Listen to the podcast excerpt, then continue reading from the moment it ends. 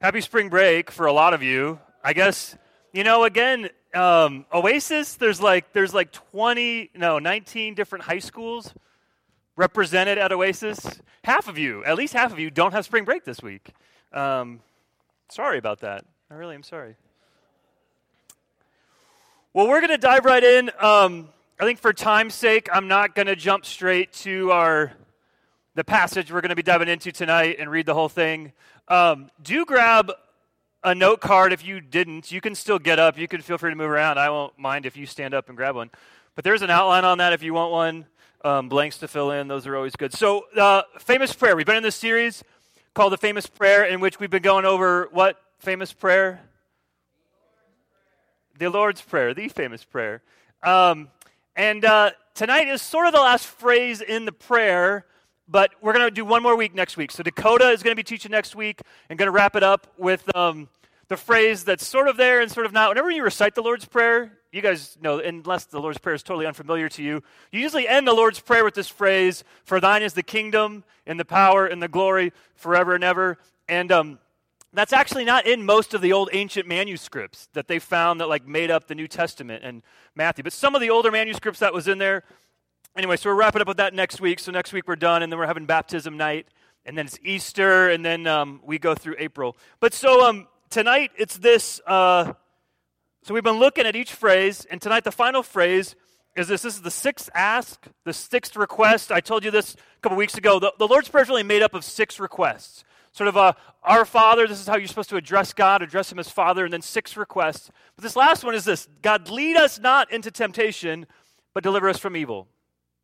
Right? We all have heard that before. Lead us not into temptation, deliver us from evil. And so this phrase is talking about our battles with sin and with evil. I love, I mean, this whole night, Eli, just what he shared during worship tonight about the battles we go through, singing a song like White Flag. We go through just stuff, internally, externally. Now, I want to say this. I say it's our battles with sin and evil. What is sin?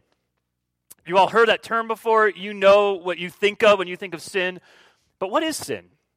I say that to say some of us, if we're honest, we hate that word. Some of you didn't grow up in church, and you just don't like that word. We don't use that word unless we're in a church context, basically. And it sort of maybe makes you feel like, I don't know, it's a negative word. It's certainly a negative churchy word. And I know I sin, but like, come on. Everyone makes mistakes, right? What is sin? Sin means, you've maybe heard this before, it basically just means to miss the mark. It means to fall short. The classic example is, so you have a target out there and you're an archer, you shoot, but you always fall short. It means to miss the mark. You don't hit the bullseye. But sin is sort of this weird, it's almost like that definition, it's like it's defined by what it's not, right? Like remember when they first invented the car, I don't know, Henry Ford, whoever first invented the car. What did they call the car?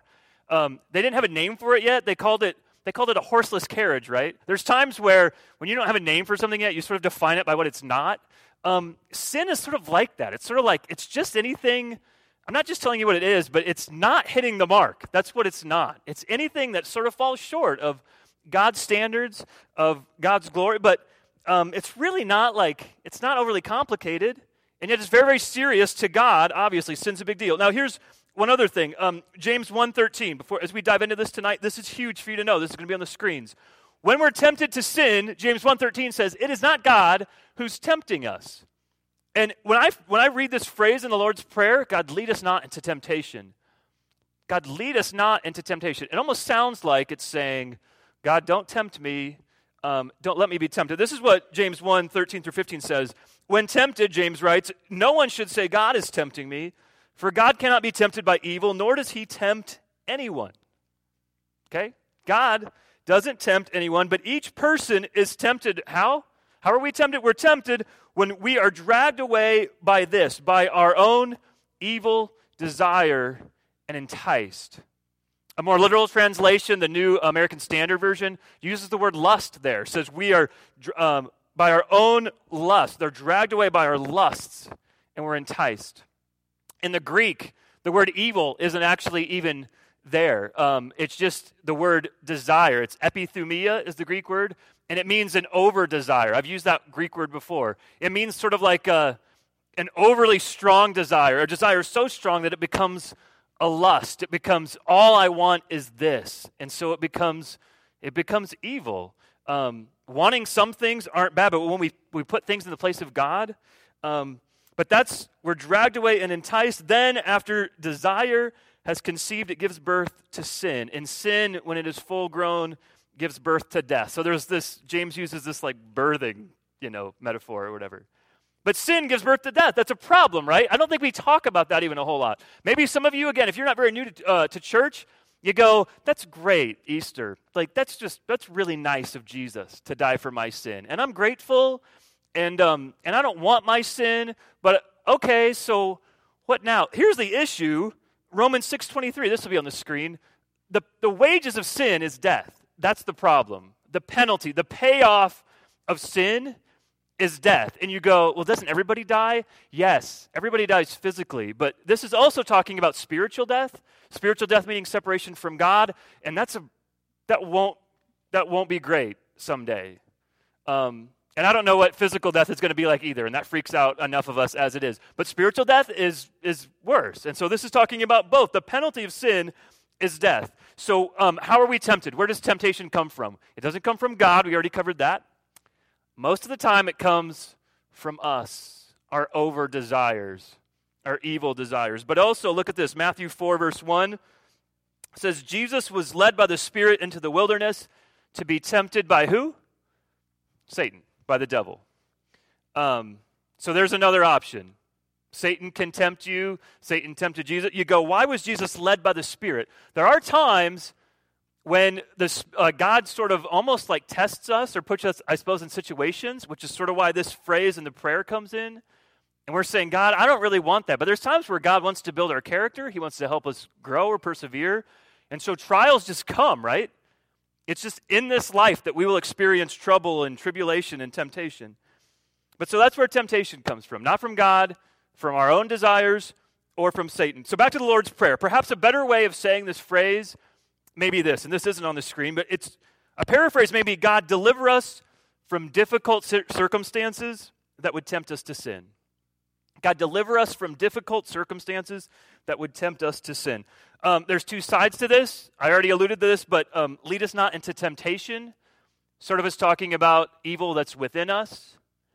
And then deliver us from evil is sort of saying, God, help me with evil from outside of me, from people who are assaulting me from outside. And then here's one more passage before we get to our main passage tonight in Psalm 73. 1 Corinthians 10:13. Some of you, if you're like, I don't know, seasoned church guy or gal, you know this verse well. This is an amazing verse. I memorized this sometime in high school. 1 Corinthians 10:13, Paul writes, no temptation has seized you except what is common to man. Here's what that means. When you're tempted by things, somebody else has experienced that. At some point, your temptations are never just you. Somebody else, and we don't like to talk about our temptations, do we? And so we don't, but our temptations, they're common. And God is faithful. Here's the thing. He will not let you be tempted beyond what you can bear, but when you are tempted, this is a great promise. He will, what? He'll provide a way out. There is always a way out so that you can stand up under it. And I highlight can there because you can. Do we? A lot of times, no. And I don't either. Can we stand up under it? Yes. Do we sometimes go, no, I want this sin right now? We do that a lot. But there's always a way out. And we almost always know where that out is, and we could take it if we want to. So my goodness, you guys, if we're honest, we all have battles. We have battles within. We have battles from without. We face temptation every day. Struggles within our minds about how we should act or how we should behave or things we should say or shouldn't say. And there are things we want to do that we know we shouldn't do. And tonight, I want you to see a very, very common situation that a psalmist experienced right from the Bible in Psalm 73. If you have a Bible or if you have an app on your smartphone, pull it out real quick. Turn with me to Psalm 73. I want you guys to see this. I want you guys to see in your own Bibles this text tonight. I'd love for you to follow along. I'm not going to read this whole psalm. Again, for brevity's sake, I always go along the last 2 weeks. I didn't finish. That should be a crime, and thankfully it's not. But Here's what, this is the Psalm of Asaph, it says, and this will be on the screens as well. I'm just going to dissect this a little bit. So starting at verse 1, though, he writes this, "Surely God is good to Israel, to those who are pure in heart. But as for me, my feet had almost slipped. I had nearly lost my foothold, for I envied the arrogant when I saw the prosperity of the wicked." Skip down to verse 11. They say, "How would God know? Does the Most High know anything? This is what the wicked are like, always free of care. They go on amassing wealth." He writes, "Surely in vain I have kept my heart pure. In vain I have washed my hands in innocence. All day long I have been afflicted, and every morning brings new punishments.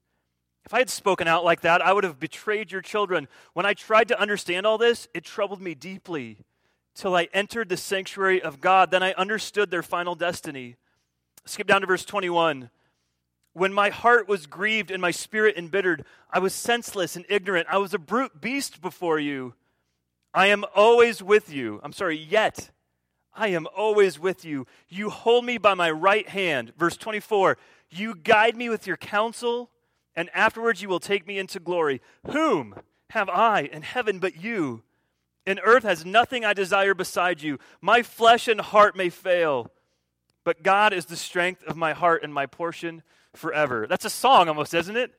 My heart, my flesh, and my heart may fail, but God, you never will. Isn't that a praise song? Love it. So that's Psalm 73. The writer Asaph is saying this. Here's the problem. Here's what he's dealing with. This is such a common situation for most of us in here that are Christians. He's saying, I'm living a very good life. I'm behaving, I'm keeping my act together, I'm doing good things, and yet all these bad things are happening to me. Everything is going wrong for me. My life is a train wreck. We're not told exactly what that is. First of all, look at verse 14. All day long I've been afflicted. Every morning brings new punishments. This guy goes, I've been doing everything I'm supposed to do, and my life is a mess, and I don't get it. And God, I've been obeying you, I've been listening to you, and everything is going wrong for me. And then here's the second half of his problem. That's just the first half. The second half is this: he's looking around at all the other people around him, and they are doing everything wrong, basically, indulging in sin, indulging in evil, and their lives are just fine. They're the life of the party. Everything is going well for them. They seem to have a great life. Look at this. I skipped over some of these. Verse 4, he writes, "They have no struggles. Their bodies are healthy and strong. They're free from common human burdens. They're not plagued by human ills. Therefore, pride is their necklace. They clothe themselves with violence." Verse 7, "From their callous hearts come iniquity."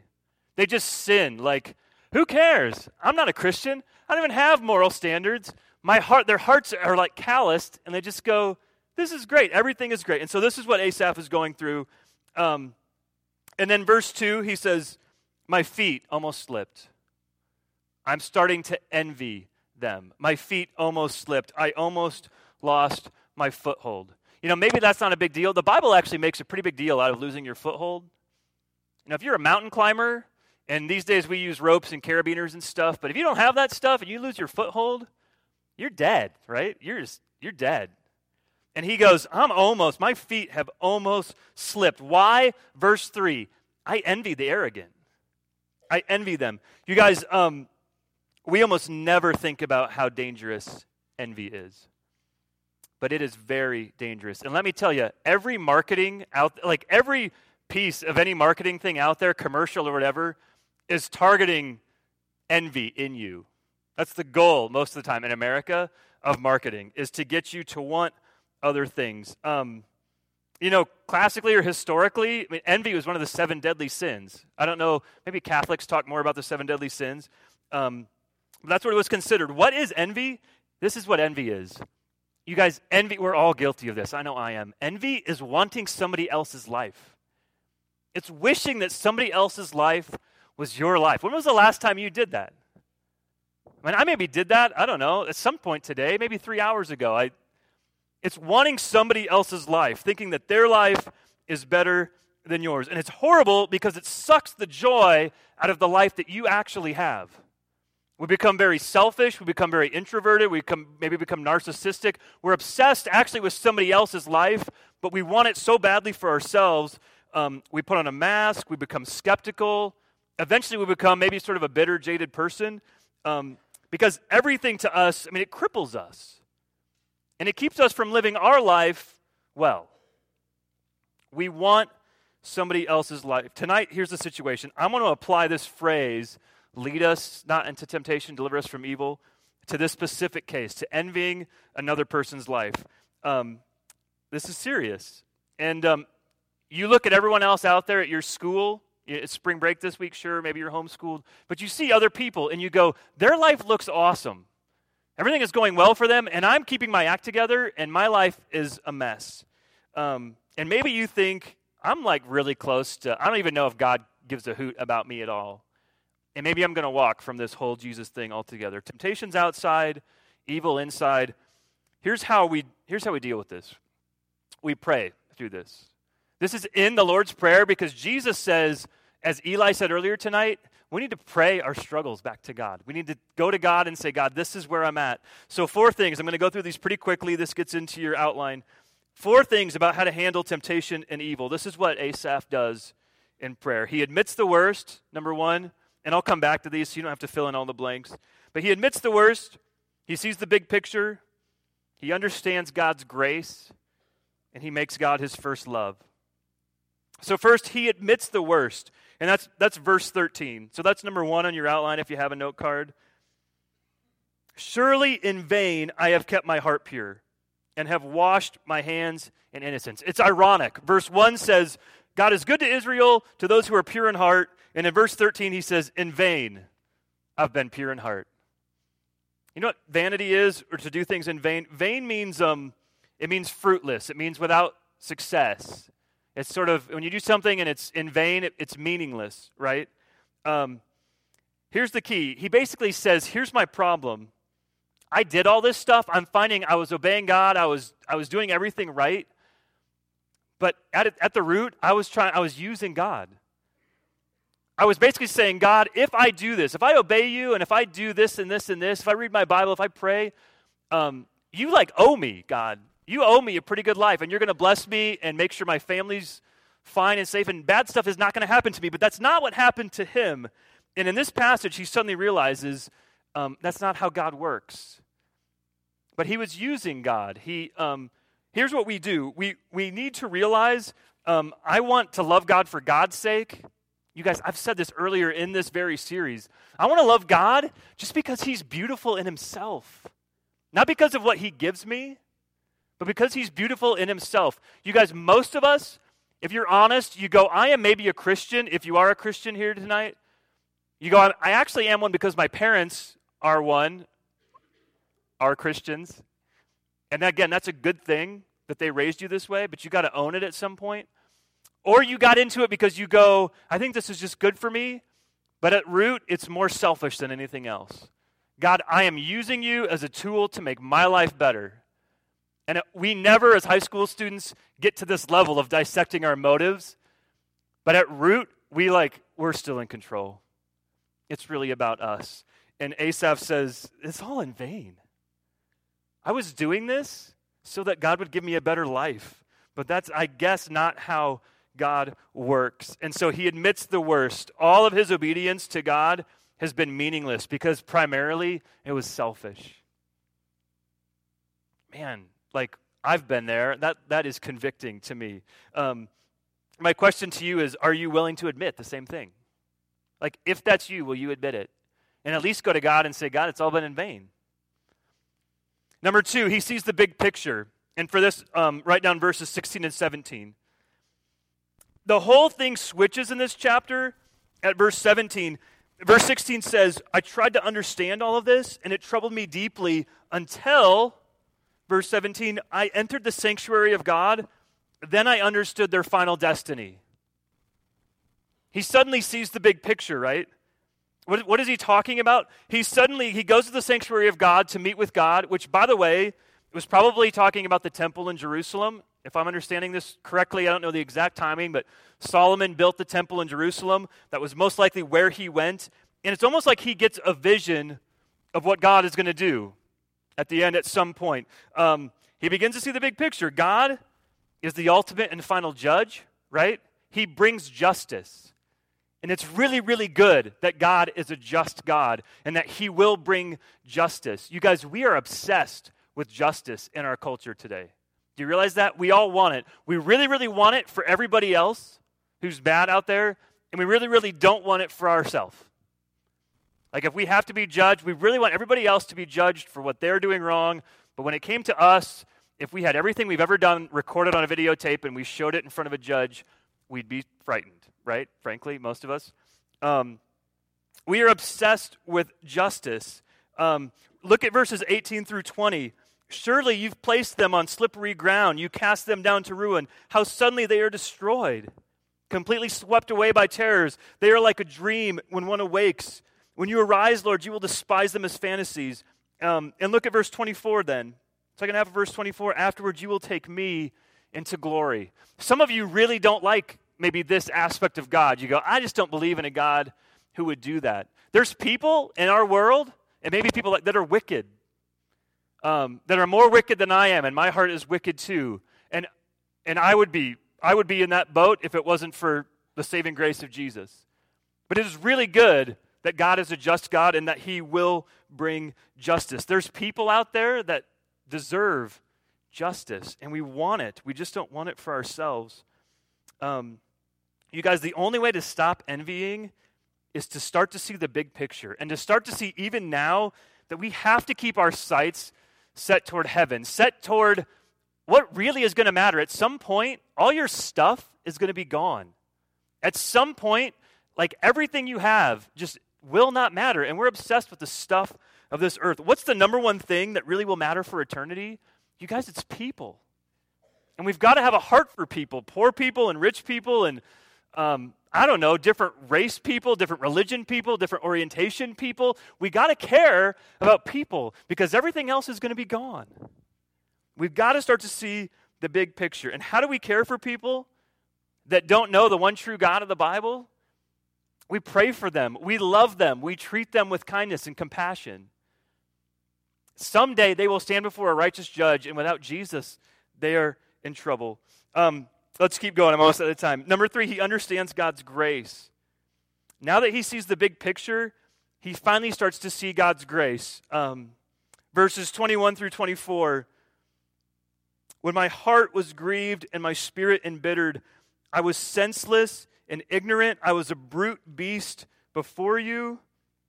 That's basically a continuation of verse 13. He sort of says, I was doing all this stuff in vain. I was being very selfish. I was obeying God, but it was all for show. But then he says, yet. There's a yet in there. Yet I am always with you. You hold me by my right hand. You guide me with your counsel, and afterwards you will take me into glory. You guys, God has not let go of you. He has you by the right. It doesn't matter what you've done. It doesn't matter how many times you've given into temptation. He says, God, I was a brute beast. I was acting cruelly. I was acting selfishly. I was doing things very, very quickly. You guys, we're just selfish by default, right? He says, I was a brute beast, and yet, God, you're with me. You have me by the right hand. He sees this vision of God's grace. And you guys, this is the definition of what it means to be a Christian, by the way. It's a free gift. He still takes us. He still receives us. He goes, I know everything you did last week or last month or last summer or 5 years ago. I know what happened to you, and I'm right here. I'm always with you. I'm holding you by the right hand. Or if you've never taken that hand, he goes, I'm offering it to you now.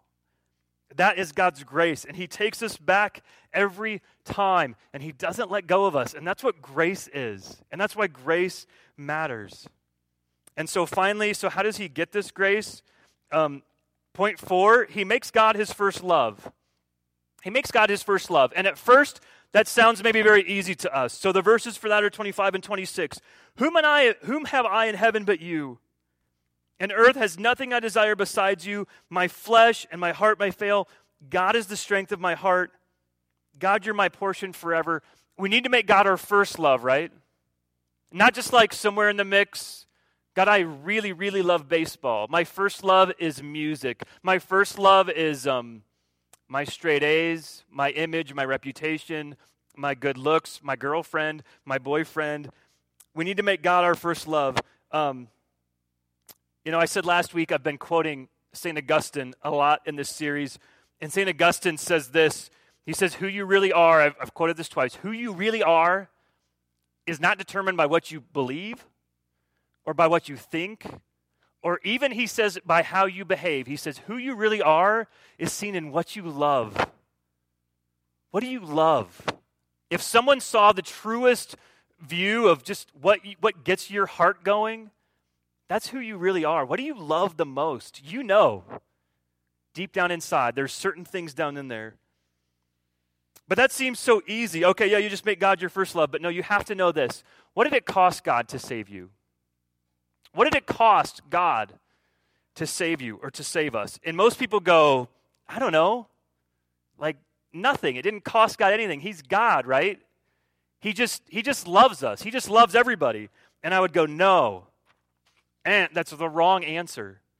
God does love everyone, but if it didn't cost God anything to save you, then his love really is not that great, because love is costly. What love is putting somebody else's needs above your own. Love sacrifices. And if it didn't cost God anything, then his love really isn't that great for us. He's sort of that just a sentimental God. It's not that big a deal, because your sin and my evil violates God's very nature, and so somebody has to pay the price for that. So you don't just flippantly make God your first love.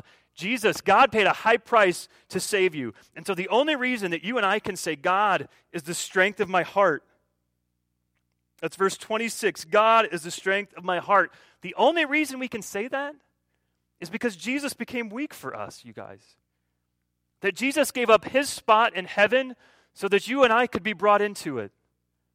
The only reason we can say, God, you are my portion, is because Jesus lost his portion. Jesus lost his position in heaven so that we could be brought in. We get God's right hand. Verse 23, you hold me by the right hand. We get God's right hand because Jesus lost the Father's hand on the cross. That's the gospel. It's not just God loves you and he died for your sins, yes, but it cost God something. And that is hugely significant, you guys, as we come to Easter. That's what God's grace is, and that's how we make him our first love, is we see that he was cast out so that we could be brought in. He was made weak so that we could become strong. And if it wasn't for that, we would just be stuck in our sin, you guys. The root of the gospel is this thing called the substitutionary atonement. He is our substitute. That is crucial. We had to have someone stand in our place. And so God paid the price to deliver us from evil. And so we respond to that love, you guys, by running to him, just saying, Jesus, I want you. Jesus, I need you. Jesus, whom have I in heaven but you? Nobody. Two final things. When temptations come and we've given in to evil, we often think, number one, God is punishing me. And number two, maybe God doesn't care about me. And to both of those things, the cross says no. The cross says everything was taken care of at the cross. Is God punishing you? No, God is not punishing you for what you did last week or last month. If you're a Christian, Judgment Day happened about 2,000 years ago at the cross. That was your Judgment Day. And that should be freeing to you like none other. And does God care about you? He gave up his son for you. He substituted his own son so that you could have life. So don't think God doesn't care. Those are two final caveats. You guys, we can have the confidence tonight that God cares for us, that he forgives us, and that he won't lead us into temptation and evil. Let's pray real quick. God, thank you for the cross. Thank you for the gospel. God, thank you that Jesus became weak so that we could become strong. God, you hold us by your right hand. But that cost God something. Lord, Jesus lost your hand so that we could have it. So God, thank you that you do not lead us into temptation. We pray that you wouldn't. We pray that you deliver us from evil. And God, you give us the power. You give us the power to withhold or to withstand all of those things. Temptation and Satan and death. And God, we rejoice in all of that. We love you. We pray this in Jesus' name. Amen.